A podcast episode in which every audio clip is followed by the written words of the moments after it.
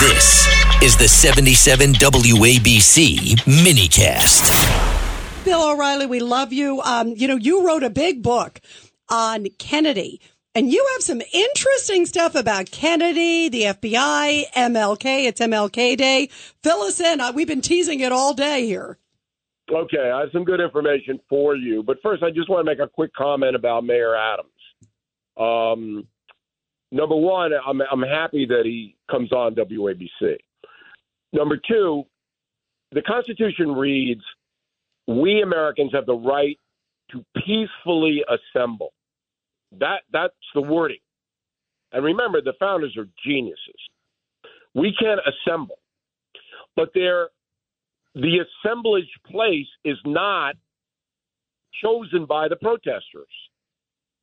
It's chosen by the neighborhood, the city, the municipality, wherever, because of public safety reasons. The New York City bylaws are about 200 pages. Have you guys ever seen them? unbelievable. But they're never enforced.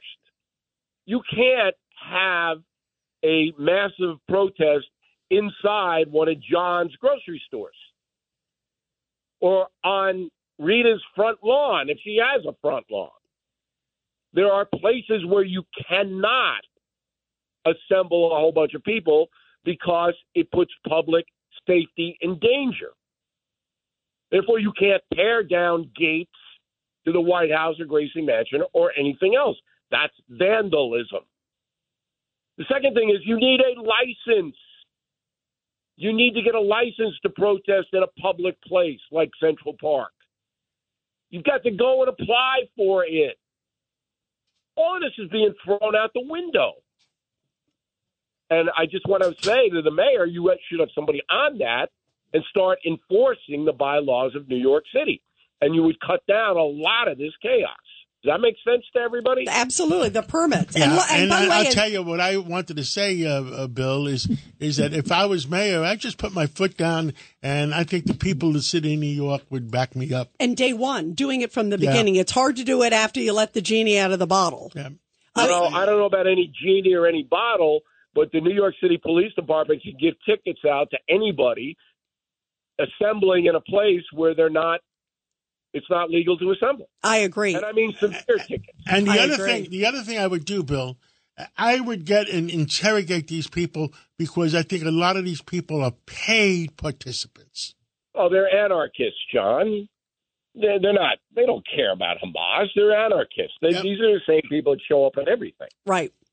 All right, so let's get to um, the Kennedys. This is fascinating. Who killed who? Yeah, yeah, yeah, yeah. And by by the way, Bill, I also want to mention. Did you see White House? They didn't even arrest anybody. I mean, that was crazy too. After oh, Yeah, I know. what a I mean, mess. but it, Washington D.C. is in worse shape than New York City. Yeah, As it far is. as anarchy is concerned. so fill us in The on mayor fill us in on uh, fill us in on Kennedy and MLK. Okay. I don't want to be one of these shows where people- we, we go off the air and they never, the people never know the truth. Yeah, we've been teasing it all all show. I can't wait to hear. We're on pins and needles. Okay. RFK Jr. running for president gives an interview to Politico.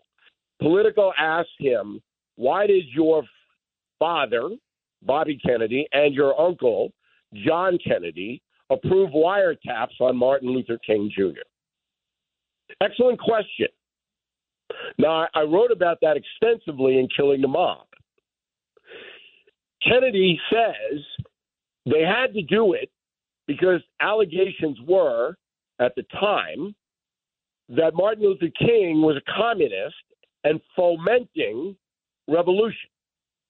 And the Kennedys wanted to prove that false. And they thought that by approving the wiretaps, that's what would happen. That's what RFK believes. But that is not what happened. Ah, And Bobby Kennedy Jr. doesn't doesn't know this, but I do. J. Edgar Hoover, one of the biggest villains in American history, a heinous individual, was blackmailing politicians in Washington, including John F. Kennedy. His agents compiled dirt on everybody's private life. Hoover made it known to Bobby that if you don't approve this wiretap, there's going to be some leaks about your brother's extracurricular activities. That's why they approved the tap on Martin Luther King, and it was one of the most disgraceful. I, I am just so appalled that this happened in America. But that J. Edgar Hoover, and he was in cahoots with LBJ up to their eyebrows about all of this stuff. So now the WABC Bill, radio audience knows it. My, my opinion.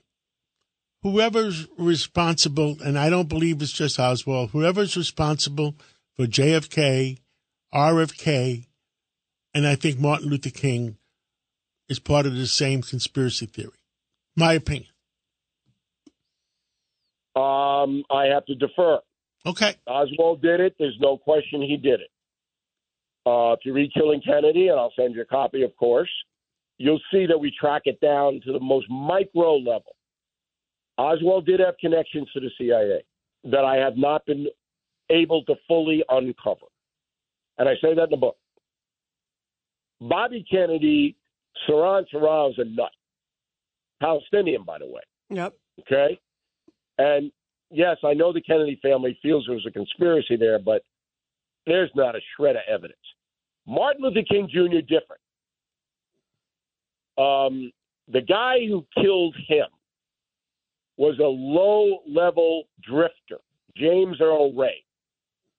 After he shot King, and he shot him, he goes to Canada, and from Canada to London, where he hides out. They don't find him for months. How did he get money to do that? This guy was a nothing. He's a thug. The investigation into James Earl Ray is still classified. That's interesting. But what the do you? government will not release what it knows about James Earl Ray. Wow. Yeah, t- tell us about him 'cause that's interesting, Bill. Oh, we got about So- two minutes left. So Ray is a racist.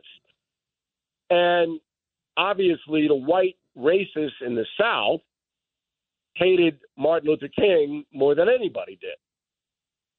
Somebody, in my opinion, I can't say it's fact, hired Ray to kill King, which he did at the motel room.